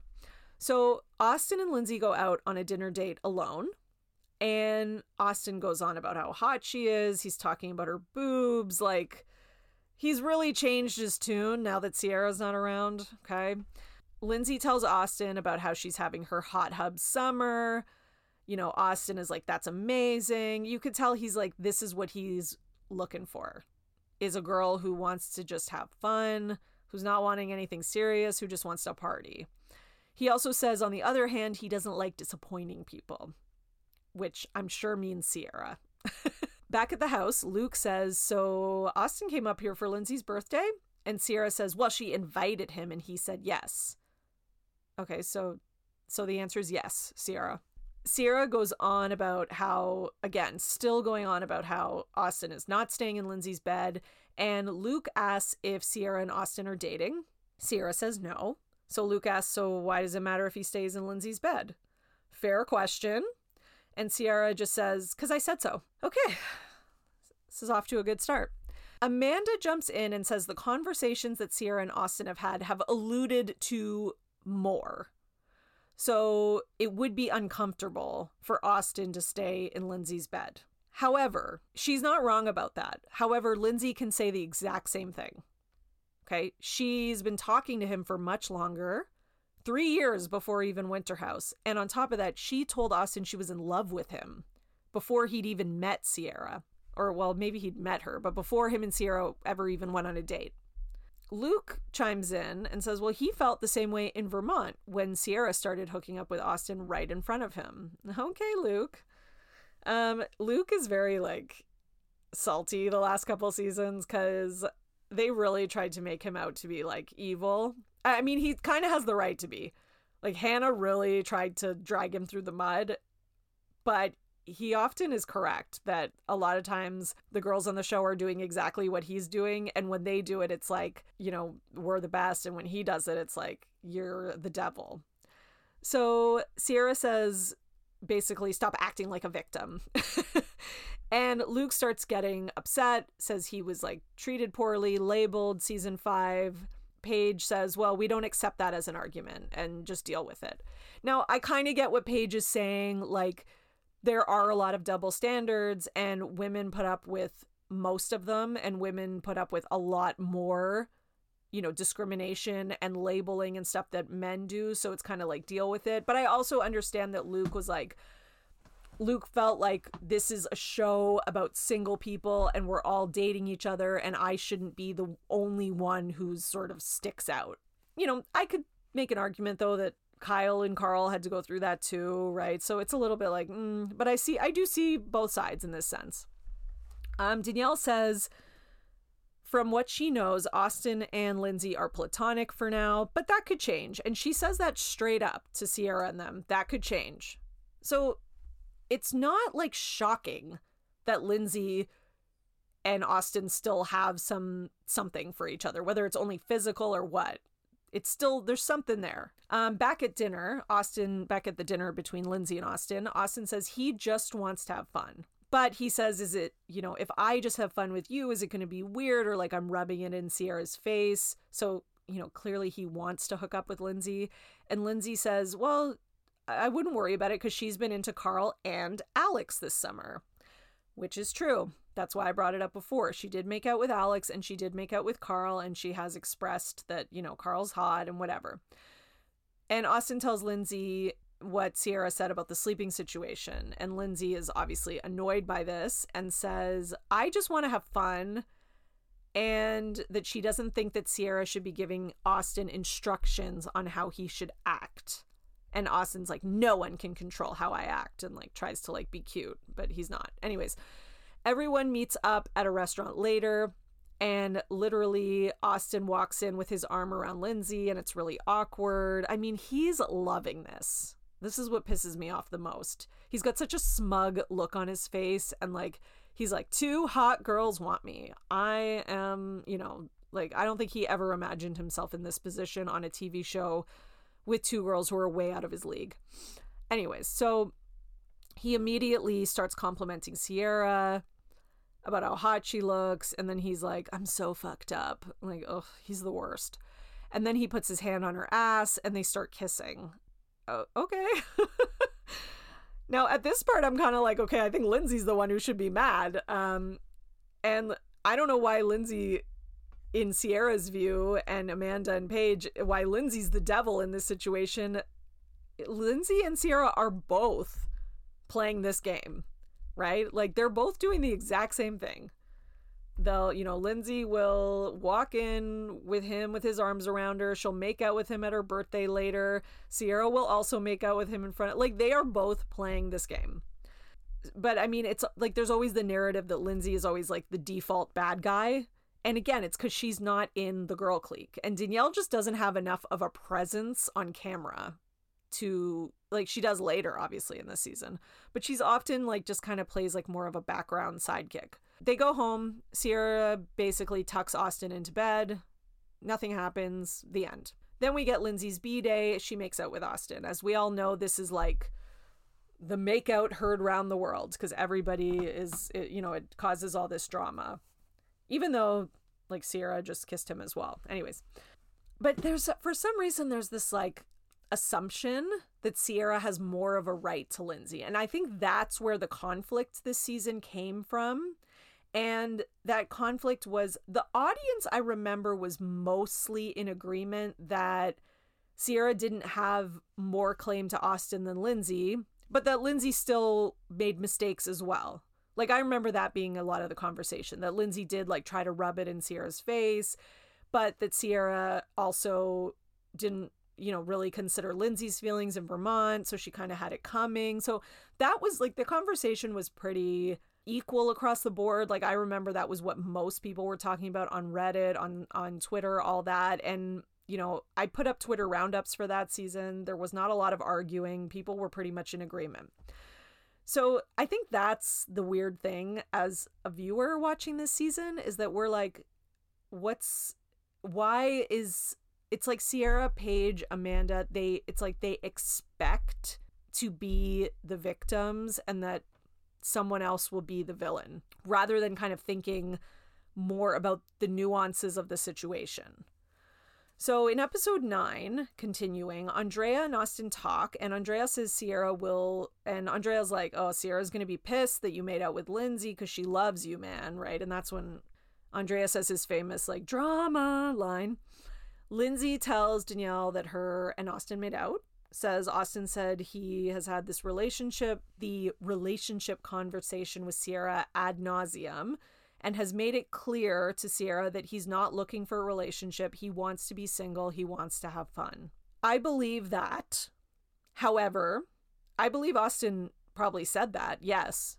But do I also believe that he probably did and said things that would go against that message and confuse Ciara, also yes. Because he this guy is really playing with everyone. But I mean, that being said, Austin kind of makes Lindsay feel like it's okay. Like I've told Ciara clear as day, I don't want a relationship. I want to be single. I want to have fun. And so Lindsay says, like, I don't think there's anything wrong with us making out. So Ciara is meanwhile crying because Austin doesn't want to talk to her about their relationship and because cuz she's like trying to get Austin to talk about the status of their relationship basically, but he's which I don't know why she's doing it at this party. Everyone's drunk. It's ridiculous. And Lindsay, she's also upset cuz she feels like Lindsay, well she says Lindsay doesn't even care about me. So Austin and Ciara talk in the kitchen and he is clearly like beyond inebriated he's drunk. I think he's on other substances. That's just my opinion. I don't have facts on that. He said, because even the stuff he says is like not stuff he would have said sober, I don't think. But he even says, like, I'll probably make out with Lindsay for the next 25 years. And he's basically like laughing and gloating, like right to Ciara's face. And she's like almost in tears. Like, it's, it's a sad scene. I did not like rewatching it. So Ciara's obviously upset and you know later and but she doesn't like she doesn't blow up or express any anger at Austin. It's more sadness, which I, I can understand that. But I think that's why a lot of the viewers kind of felt less empathy for her when later she goes and it comes out as anger towards Lindsay. Because it's like, well, where was this anger when you were face to face with Austin and he was literally laughing and gloating in your face? Whereas Lindsay was you know, just drunk at her birthday party. Like, yes, she made out with Austin, but she didn't do it in front of Lindsay. But I sorry, in front of Ciara, but obviously it got back to Ciara. So um, Ciara tries to confront Lindsay, and this is like right after they do their happy birthday and their cake. And if you remember this scene, it's when Lindsay like tries to walk away and is like, "No, no, I'm not doing this. It's my birthday. I'm just having fun, right?" And then Paige loses it inside and is like Lindsay's diabolical. She calls her a bitch, which we know Paige just loves to call other women bitches.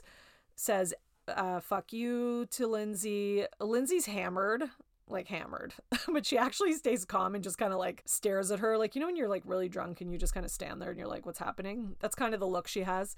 And then Paige says this whole conflict is because Austin and Lindsay like each other and won't admit it. I mean, she's not wrong, but why do they have to admit it? Like the to me, the only person that needs to admits, uh, I guess Austin needs to admit it. Like Austin needs to say to Ciara, "I just want to have fun. I just want to hook up with Lindsay." And I'm more into Lindsay right now because she does she 100% doesn't want anything serious from me and you do. Like it is clear that Ciara wants more and Lindsay might want more, but as an outsider or a guy may actually believe she doesn't because she plays it much better. So, you know, Danielle starts yelling about how this is all, all Austin's fault. Ciara says it's both their faults because Lindsay did all this out of spite, which I think that's partly true. Like, I think she was pissed that Austin went for Ciara and that, you know, Ciara, like, went for Austin, etc. when she was interested in him first. Yes, but I do think it's mostly because she just is kind of boy crazy. Because later, Lindsay does even say, like, at the end of the season, that she's to marry either Austin or Carl. so, like, I think Lindsay feels like if I play it cool and I have fun, then Austin might just end up choosing me on his own. And if he doesn't, I'm also, I'll get over that too, right? And Lindsay's almost like, that's her strategy. So Lindsay goes out on the porch and then kisses Luke as a joke, just to show um, everyone how much she doesn't care and she's just having a fun summer. Lindsay comes in, Paige and her argue because um, Lindsay's like, I don't like being called a bad friend because I guess Paige said she was a bad friend. They have a confrontation. I mean, Lindsay's not really being a good friend to Ciara, so I'm not sure why she even brought this up at this point. Like, you can say you have as much right to Austin as Ciara does, and that Ciara maybe owes you an apology for Vermont, or that's all fine. But like, you can't stand here and say like I'm such a good friend to Ciara. um, but the reverse is true too. Um, Paige also says this is so weird. Paige is like, you know what, Lindsay, I've stuck up for you all weekend. And I was like, what? Like, does Paige believe the BS that comes out of her mouth? Like, I, that was crazy. They were both really drunk. They're kind of like yelling at each other. It doesn't even make sense. For the record, Paige yells as much as Lindsay does. It is very even. So, I, again, like, I have seen Paige yell and call people names as much as Lindsay since the beginning of the series and Paige has been on for a shorter period of time. The only difference is that Paige also name calls. So, just saying. Later that night, Lindsay comes home with a new guy, and that's when Paige says her famous brothel comment. Um, and the girls seem like offended that Lindsay like isn't obsessed with Carl. Like they're uh, sorry, Austin. Like they're almost offended like like it's a deliberate attack on Ciara. Like she went out and found this guy and she's going to sleep with him just to bother Ciara. But here's the thing, I I don't think Lindsay's thinking about it. Like I think Lindsay's just I it's my birthday, I got drunk, I want to get laid. This Austin thing is getting too complicated and it's like more trouble than it's worth. And look, this hot guy's here. I really think that that's it. Whereas the other girls like all like Lindsay lives rent free in their head, as the saying goes. All right, so let's go on to episode 10. Um, so this is where we get the prenup storyline. Uh, the reason I'm bringing this up is because I thought it was crazy that Kyle was trying to accuse like Lindsay and Carl of having like a made up produced storyline um, talk about a made up produced storyline. It is such BS that I'm supposed to believe that like three weeks before their wedding, Kyle's all of a sudden trying to make arrangements for a prenup. Like when he owns this company that, like, Amanda literally quit her job five years ago to be a full Loverboy employee and is in charge of like all their media and stuff. Like, it's just, it makes no sense. So just, you know, goodbye, Kyle. So Amanda, Paige, and Ciara also talk this episode. Ciara cries about Austin, as usual. Amanda says she doesn't even blame Lindsay, which is funny because really kind of echoing the audience uh, opinion, which Amanda didn't know, but Amanda's like, I don't even blame Lindsay because she really doesn't care, which, yeah. But then Ciara gets upset, and so does Paige. And they're like, no, it is Lindsay's fault because she's evil and manipulative. And Paige co signs this, and it's like, Amanda must comply. So, this is what I'm talking about from before. It's like Amanda and Lindsay generally seem to get along.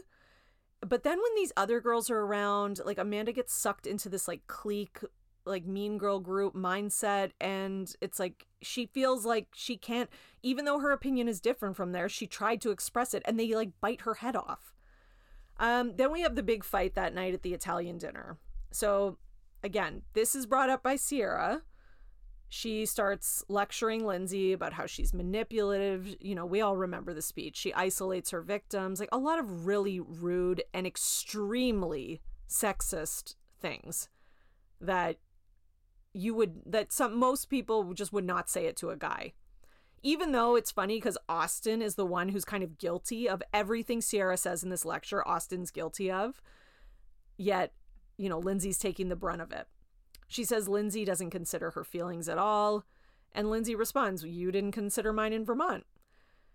Um, and then she also says, "Listen, when I made out with Austin, I wasn't I wasn't thinking about you."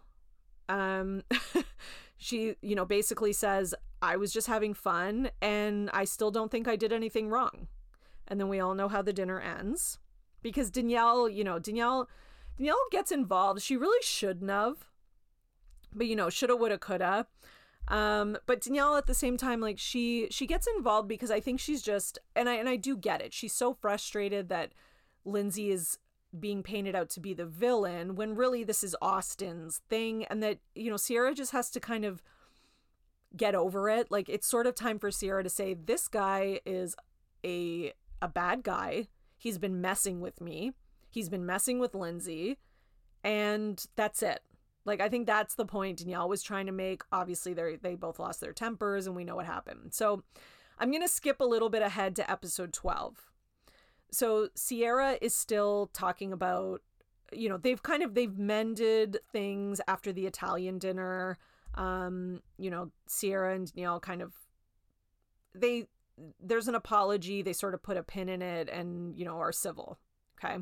Then in episode 12, you know, but like Ciara has not moved on she's still talking about how it's weird for her that Lindsay is guy jumping. And that it's so weird that she's really into this new guy that she met a week ago, who is a friend of Oliver's, by the way. Why is it weird for you? What does it matter? Like, you're not with Austin, and Lindsay's not with him either, and she's moved on to a new guy. Isn't that good? Isn't that like I would think that's what Ciara wants? Now, like, hey, you know, it's heyday now. You can go after Austin full force. Um, and that's what Lindsay does. Like she approaches these relationships full force. And I do somewhat think this is the difference between again, these girls are so different in how they handle conflict. They're also different in how they handle men. And a lot of that is because of their age differences. Like Lindsay is over the phase of like, I'm gonna like be the cool girl who like is gonna pretend she doesn't even want a relationship and then like he'll see how cool I am and then he'll want me. Like that's how Paige and Ciara kind of play it. Whereas like Lindsay, yeah, she's 34, she knows what she wants. She's not afraid to admit and say I want this, I want that. If you're not going to give it to me, I'm not going to wait around for you. I'm moving to the next guy, right? And she's like, and if I like you, I'm going to tell you. I'm in love with you. I like you. Let's go, right? so she goes like full speed and the other girls like they they're like whoa when she does that right which is fine like that's not their style they're in a different phase of life but that doesn't mean that the way lindsay's doing it is necessarily wrong or the way they're doing it is wrong it's just different. So andrea also talks about because he cried at the italian dinner our poor little andrea and how he's sad that he lost lexi he had real feelings. I kind of got the impression that maybe he had feelings for Lexi and Paige, and he knew he had to end the relationship with one of them in order to pursue the other. And he decided to pursue Paige and then maybe realized that that was a mistake when he got to the house and realized, oh, she's really into this Craig guy, and I guess I don't really have a shot. And then I bet you he regretted, you know, the good thing that he had. And maybe he realized, you know what, Lexi was a better fit. So when he expresses his sadness over this, like Paige really annoyed me here. She jumps in and makes it all about her. And she's like, wait a minute. I thought you were into me. I almost stopped talking to Craig. Like, that's what she says. And it's like, first of all, no, you didn't. She never almost stopped talking to Craig. The only reason she her communication with Craig ever went down was because she found out he slept with Kristen and she was upset at him. But that was not for Andrea. And the only reason she went and made out with Andrea and all that after that is not because she had stronger feelings for Andrea and she was going to dump Craig for him. It was just to make Craig jealous and to kind of like even the score, which is exactly what she did. So that really pissed me off. And I also feel like Paige was like almost like offended that Andrea could like another girl more than her. like, I really got that impression. Even Danielle chimes in though, and she does kind of like defend Paige. Like he says, she says the timeline doesn't really add up because he said he had feelings for Paige. It's kind of weird that Danielle jumps in on this though. I don't know why she's getting involved here. Like, again, she why is she always jumping in with people's relationships? I'm just saying. So Paige says she feels like totally used. Like as if she she literally says on camera that she's going to make out with Andrea to get back at Craig. So like I don't know why Paige would even beat this drum cuz it's just making her look like such a hypocrite. Lindsay actually takes Andrea's side and she's like, "Well, what's the difference?" Right? Like she actually points out the hypocrisy. And then Amanda jumps in and she's like, Well, you guys are just covering up for something else, like to Lindsay and Andrea, and argues with her about how her actions affect others. And then it turns into like this big argument at the table. And, a, and of course, Amanda starts the more heated part of it and then walks away crying as as Amanda does. And then she's like, I didn't mean for this to turn into a huge drama. Like that's what she says while she's bawling. Like, so then shut up. So Carl comes over and asks Lindsay if she's okay. He seems really concerned, and Lindsay is kind of annoyed that everyone's concerned. Like, she's like, I'm an adult. I can do what I want. Like, what am I doing? I'm just dating around. Like, I'm not doing, you know, like, she's like, I'm not doing something dangerous or I'm not, like, you know, jumping off the top of a building without a parachute here. So then Amanda and Lindsay have their quote unquote talk. You know, they work it out. And Amanda says, like, if you keep giving away pieces of your heart, y- you won't have anything left. That I'm sorry, that doesn't make any sense. Like that's like saying a per- like there's like a finite amount of love a person can give. So you're gonna tell a parent that has eight kids that there's only oh I guess the, I don't love the last five. I ran out. Sorry. Um. so back at the house, I mean, it really feels like Amanda's just like reaching and kind of just using like Lindsay's miscarriage and all this stuff as you know as a way to get involved with the drama and be on camera so back at the house um lindsay is trying to get maya to come out with her and danielle to montauk so just again to give another example of danielle and lindsay trying to involve the new girl saying they can introduce her to people um so you know they're they are trying to be inclusive and episode 14 i got to give kyle some credit here which sometimes i hate doing but I don't mind Kyle. He pisses me off a lot, but then he always redeems himself. It's annoying. He's melting down though episode 14 because he's and he's like really acting like a child, but he's like no one is checking in on me, right? Like he's like I'm having such a hard time. I'm in 4 million dollars of debt like he has this big speech. And Danielle and Carl do go and check on him. Like he walks away from the table and the girls are just mad at him like Amanda and Paige and Ciara and whatever whoever, they're all just kind of like, ugh. Like he's acts like such a child. Like he's such an asshole when he gets angry. Blah, blah, blah. Whereas like Danielle and Carl actually get up and they're like, listen, you something is happening. Like you are not you're losing it for a reason.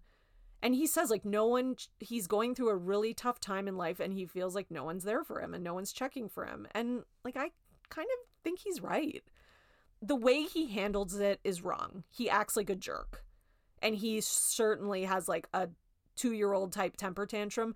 But at the same time, like he is going through a tough time. And, you know, it doesn't seem like anyone really cares. um, except Amanda. So, you know, Carl and Danielle are like, okay, you know, sorry, we should check in on you. So in episode 15, Craig shows up to surprise Paige at their prom party, which is nice. Um, Lindsay and her talk, you know, they kind of like mend things. Lindsay says, you know, what you and Craig have is so special. I want what you have. And Paige is really supportive and says, um, like, yeah, you know, you're gonna find it. And she says, you know, that's why I didn't want you jumping from guy to guy. Um, she's like, but you know, I know you're just trying to find that feeling. And they have like a really nice heart to heart. They hug. They say they love each other. They laugh. Um, and then Lindsay kind of makes a joke and says to Paige, you know what? I'm going to end up with one of two guys. Uh, Paige guesses Carl, can't guess the second one. Lindsay says Austin, which is obviously controversial. And then Paige laughs and says, "Okay, then move to Charles, move to Charleston. Don't tempt me with a good time." Oh, okay. So now Paige wants Lindsay to be her friend and move to Charleston with her. Mm hmm. Okay. I see you, Paige. At the end of the day, you know, if Paige needs a favor and she needs a friend so she's not alone in Charleston, she's, you know, she's willing to change her tune. So then let's go to the reunion. So at the reunion, Paige is like Two Face, completely different at the reunion than we just saw her. That that was at like the finale. And like she is like I don't know how to describe it. She is salty AF, right? This is the reunion where she's sitting right next to Andy and her back is sort of facing Lindsay and she will not look at her. Is that because she's ashamed? That's what I would hope, because she should be, because she acted completely different to Lindsay's face. Then, she, I mean, this is Paige's issue. Is she such a, like, she's such so snarky and opinionated and loves to say things about people in her confessionals, you know, says nothing all season unless it's like just gossiping in bed with other people. And then at the reunion comes and she's, you know, such a tough guy all of a sudden. So Carl does make that point and he says, you know, Paige is really different to Lindsay's face than behind her back. And I'm sorry, but it's true. Anyways, it's weird that she's so salty with Lindsay because nothing even happened with her and Lindsay. Like, I get that you know, Paige is Ciara's friend and she's trying to back her up. But I mean, it's like the amount of attitude Paige has does not even match what's going on and what's gone on. Paige, so they start talking about like what's the difference between, you know, Lindsay hooking up with multiple people and Luke, who also hooked up with multiple people this summer. And Paige is like, well, Lindsay had a miscarriage. Now, people, I remember the audience was pissed about that comment because it's like, stop trying to use that against her. And this is my biggest issue is that this group will use anything to villainize or to try not even villainize to try and justify their own you know illogical reasoning Kyle says, you know what? I wrote this down because it's so different than what we saw in the most recent season. Like, Car- Kyle says Carl has done a 180 for Loverboy. He's an asset, not a liability. He goes and travels to places on his own and takes initiative, which is extremely different from what he says literally at the beginning of the next season. So I found that interesting because I'm like, is that like Kyle kind of pulling an Amanda Paige Ciara move, like where he's just like kind of making something up to have drama. I don't know. I mean, who knows? Maybe like after the reunion, all of a sudden Carl stopped working as hard. I really, I don't know. But, anyways. So Paige starts going on about how there's like a hierarchy in the house. And when she came out, the energy was stifling because Danielle and Lindsay are so hard to approach. And that's why the new people are friends with them and not Lindsay. I can't, like none of that stuff. None of that's true. She came into the house, and like I said in my season three recap, I rewatched it. She came in, they were all chatting, they were friends right away. They were in the bed talking, they were going out one on one. Like I I just it makes no sense. And there's been other new people since then who've been not included with Paige, Amanda, etc. There's been people who've been included, but it's taken a little bit longer, which in my opinion is normal.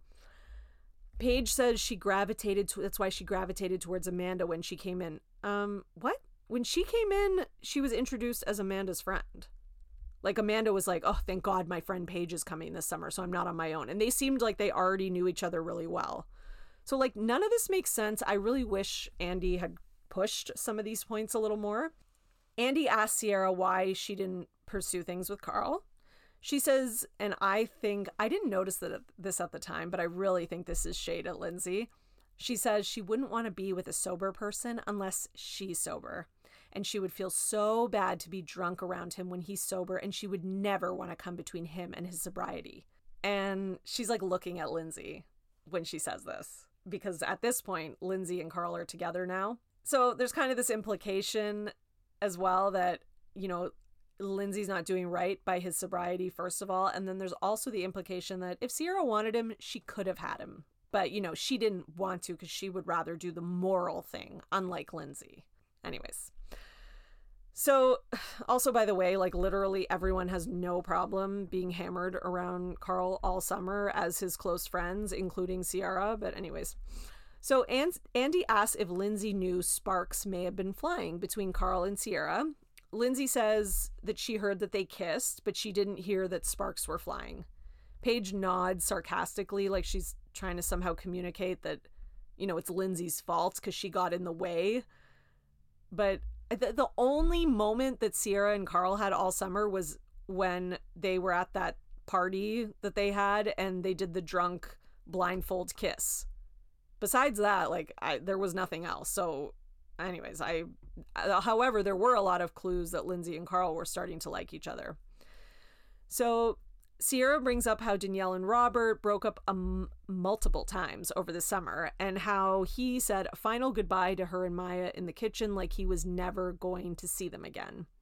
Danielle denies this. Now, the reason I bring this up is because Danielle seemed to have, you know, big problems in the most recent season with Lindsay and Carl, you know, hiding their relationship and their fights. But, like, I don't okay, why would Ciara make this up? Like it's such a random thing to say. And even Maya's like, yeah, no, he said bye to us in the kitchen. And like, I'm not going to see you guys again because we're broken up.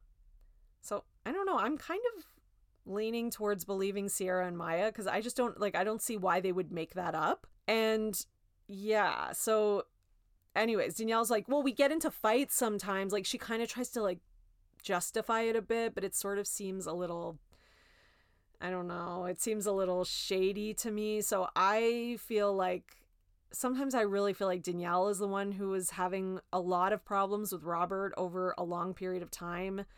And that does seem to, you know, based on what we saw in the most recent season, it tracks. So that that again is why it's almost like so frustrating how hard she was coming after Lindsay and Carl for not sharing things. Anyway, so everyone comes after Lindsay, right? Like she's dismissive, her tone is bad, she's not approachable. Like they're all saying like that that about her and again, like they're not giving a lot of specific examples, but they just keep saying that. Danielle says chimes in and says, "Well, Ciara's not approachable," which that's true. Ciara. Ciara's like she's hard to read and she does come off quite cold sometimes. Um but Ciara says no one listens to her. And Danielle says, yeah, we do listen to her. And Ciara says they don't. And that's why the dinner turned out bad. No, the dinner turned out bad because they did listen to you and they didn't like what you said. um, Ciara says she was mad about Lindsay's smug look while she spoke. And Lindsay says, I was just listening which you just said you wanted us to listen, right? Carl says Ciara's just mad because she didn't get what she wanted out of Lindsay. Like she was trying to get a reaction out of her and she didn't get it, which uh, facts, like 100% accurate. Um, Paige brings up, and that happened on the most recent season too. They kept trying to get reactions out of her and they get so mad when she doesn't react. Paige again brings up her first summer. Like, God, Paige, get over it. It was like freaking like four years ago and how jarring it was, you know, that Lindsay brought up the Kyle cheating rumor. Why are we talking about this, first of all? And second of all, she actually, you know, I just rewatched it. Paige goes right up to Lindsay and says, You're being a good friend by bringing this up and telling Amanda. So complete opposite from what she said on camera that season. But I guess I guess Paige was just being fake. So I guess Paige just lies and is fake. I don't know. Like it, it's just it's all very revisionist history, and it's all like nothing makes sense. So Carl snaps back, and this is when he said, like, well, you brought up the psychic and her sleeping with Luke, and and Paige is like, no, that was Hannah, which again, like I already said, it wasn't. Um, this is when, you know, they take a little break and there's a bunch of side comments, you know, where Amanda's like, Carl works for us and Carl's tainted by Lindsay and like all these, again, really sexist comments from the quote unquote girls, girls, self proclaimed. And then, you know, they sit back down. Lindsay and Carl mention that they're looking for rentals or talking about if they should just not even bother and just buy something. Amanda is shook by this comment. and she's like, You guys are talking about buying a house? Can you convince Kyle to do that too? and she's like shifting in her seat, all uncomfortable. I mean, and she does not look well. And I mean, in terms of like the way she's responding to this news. So Danielle mentions that she has been very selfish with the whole like Carl Lindsay dynamic and that she doesn't want their dynamic as a group of friends to change. So again, there's our first inkling of what's to come. And I really think that that's the fact that Danielle wasn't getting to that place with Robert when she wanted to get to that place of like engaged, married, etc. Her relationship wasn't moving in that direction and then all of a sudden her two besties are together and moving in the direction. I think she was she wasn't jealous of them in the sense that she was like, "Oh, I want Carl." Like I don't think it was that type of jealousy. I think it was jealousy of the life phases right? Because a lot of times in groups of friends, when you're around this age of like late 20s, early 30s, it's not spoken about openly a lot because it's a little bit, I think people feel this way, but they're ashamed to admit it. But it comes out in other ways. But I do think there is, and not, I'm not saying all women, but I do think that there is competition and jealousy over who's getting there first like it is drilled into women from a young age that, you know, find a man, get married, have babies. And even if, you know, you end up not caring about that stuff, you know, a lot of people do. And a lot of people want, still want those kind of traditional things. And when they see other people around them getting it, it makes them feel insecure or in some cases jealous, or they feel like when it happens to them, it won't be as special because this person did it first, right? Like those feelings are real and like they are taboo and tough to talk about sometimes because you don't want your friends to think you're not happy for them. But sometimes if you don't talk about it honestly, it can come out like what happened in the next season of Summer House with Danielle and Lindsay, and it can be a complete mess. Right? So in this season, it's like, you know, Danielle mentions that she's feels like she's been selfish. And then Amanda chimes in and says, If you buy a house before me, you're dead to me. She literally says that. like I'm assuming it's a joke, but it's a it's a little like oh oh okay, but that's exactly what I'm talking about. Like Amanda is like so shook that they might buy a house before her or have babies before her or anything, but like she cannot because Amanda was ahead in the race, but now she's fallen behind because you know Kyle's got a lot more debt and they've got their finances are probably a lot more complicated. So you know there's that, and then there's you know, I'm sure Danielle felt some fear inside of her, especially when like she probably thought she was going to marry Robert. And it sucks when you're like, I have to start all over again. And on top of that, it would be a lot easier to start all over again if I had like my two single buddies who were also dating and trying to find someone. And we, you know, if the three of us are all on the same page, then I'm not doing so bad, right? Because you kind of like when you're pacing your success in life and when you're pacing your milestones in life, you often compare it to those who are close and are around you. Right. And I do think that seeing them all of a sudden kind of jumping to those phases was Danielle's way of being, you know, was where that you're moving too fast came from, even though objectively, a lot of other people, including the audience, were like, eh, I don't think so. Like, what are you talking about? They're moving. Like, it was just confusing for the audience right? So this is how I think we kind of got to where we are, right? I think the main three things are there's a difference in the ages, right? I think the reason we're at this like everyone versus Lindsay, or it feels like that, even though it's not literally like that, it feels like that because we've got like the older girls who are in a different phase of life who handle men and relationships so much differently, and the younger girls who have a totally different perspective on it. Then we have the different ways of handling conflict, right? Lindsay is much more like in your face. Everything should be said to the person's face. I think Lindsay's a lot more conscious of like, if you talk behind people's back, they're going to find out about it anyways on camera. Whereas the other girls, like, I don't think they like, they'll do the face to face conflict but they're not as comfortable with it. I also think that the other girls are, you know, they more enjoy that kind of gossipy sort of talk behind each other's backs and then we'll deal with it later. Right? So we've got like, you know, the ways that they handle relationships, the way they handle conflict. And then the biggest thing to me is the milestone discussion, right? It's like who's going to get to where first. And a lot of that has to do with finding a relationship And I think it kind of makes people sad because we really don't want to think that, you know, in 2023, uh, this is really all about fighting over guys. But that's not really what I'm saying. It's more about you want to feel like your life and your relationships are moving in the direction that you want it to move in, right? And you don't want to feel like you're behind and you're not moving in that direction and everyone else is. And I think that that's what really causes in the next season, in season seven, that's what really causes the divide between Danielle and Lindsay right? Because her issues with Robert, it all manifests that way. And then the other girls fully take advantage of that, right? They're like, oh, we can get Danielle over to our side. So, you know, they obviously took advantage, like I said. But the other thing is that there's also this kind of struggle for like, who's the queen of Summer House, like there is on a lot of these shows.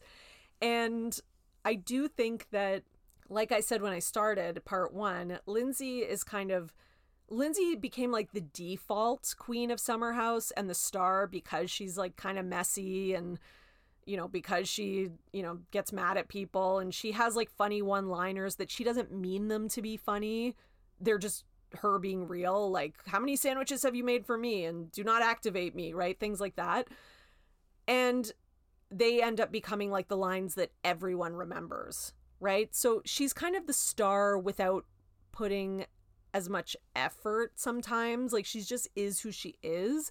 And I think that really annoys some of the other girls who feel like, well, you know, I'm entertaining too. I'm funny too. And they, I do honestly think that the girls think like they're better looking and that should matter or something. Like, whatever, that's a matter of opinion. But I think that they think that we're younger, we're hotter, we're this. Like, I do think there is an air of that happening. But they don't realize that, like, reality TV what people want is authenticity. People don't, you know, especially Bravo shows where the majority of the audience are women. It's not, this is not like we're looking for authentic people who can be messy naturally, who may not always be self aware, who may make a lot of mistakes and accidents, who may say stupid things that they're going to have to apologize for later. Like, we, you know, that's what's people are looking for, right? And Lindsay's one of those people like she can't really help but be herself. Even if she is trying to curate an image like they say, it doesn't really work. Cuz she just can't help being herself as we've seen over the last few years. She's never been like she's been like the most popular because of drama. She hasn't been the most popular because everyone thinks she's like the perfect good girl and everyone's aspiring to be like her. No. People look to her as the star because she's going to bring it, right? Same as like, you know, I'm not like watching The Real Housewives of New Jersey and, you know, Teresa Giudice is my moral compass and who I want to be as a person. No, but she's the star because she has brought so much drama, personal storylines. She says funny things that she doesn't mean them to be funny, like all that kind of stuff. She's like this imperfect, flawed character, right?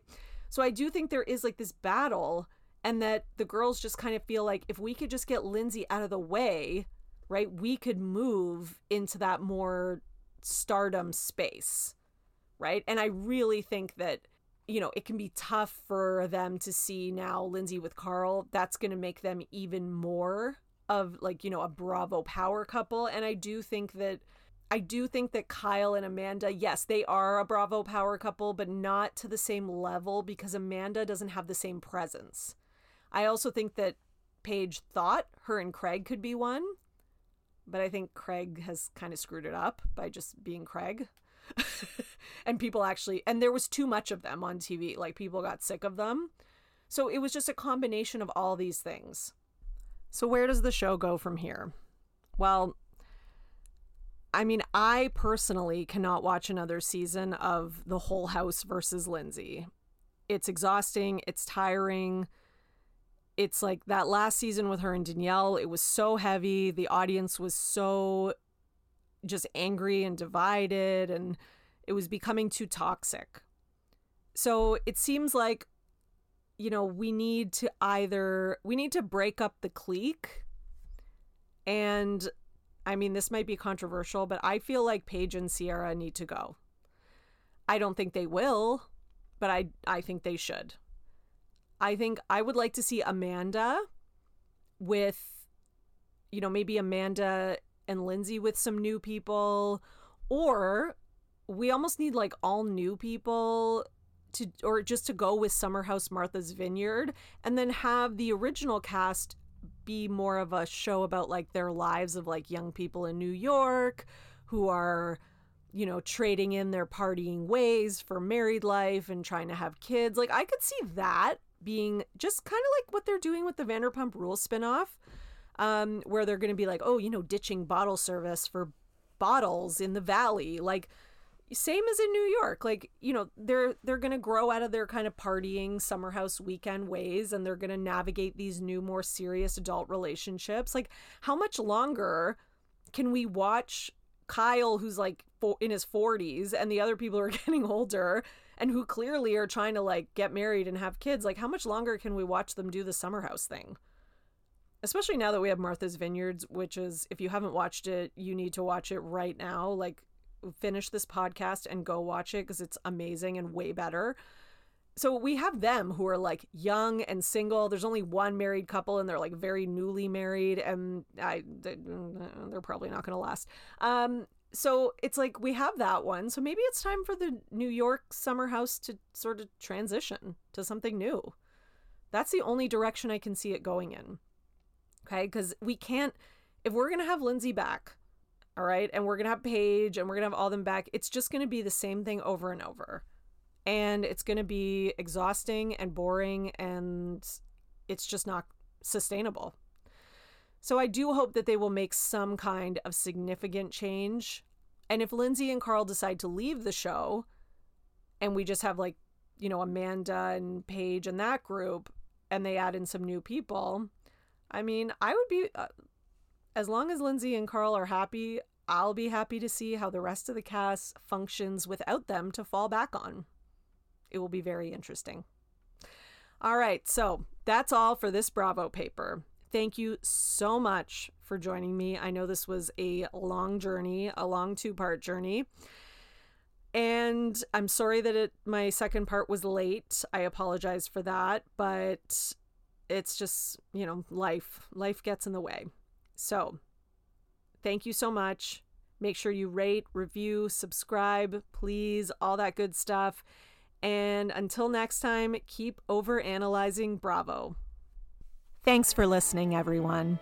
If you enjoyed today's episode, please rate, review, subscribe, and share with a friend or a hundred friends, whatever you want. You can follow me on Instagram at the Bravo Papers, or for my Twitter roundups, follow at Bravo and Botox. If you'd like to support me, please go to buymeacoffee.com slash bravo and botox for some much needed caffeine support. And until next time, keep overanalyzing Bravo.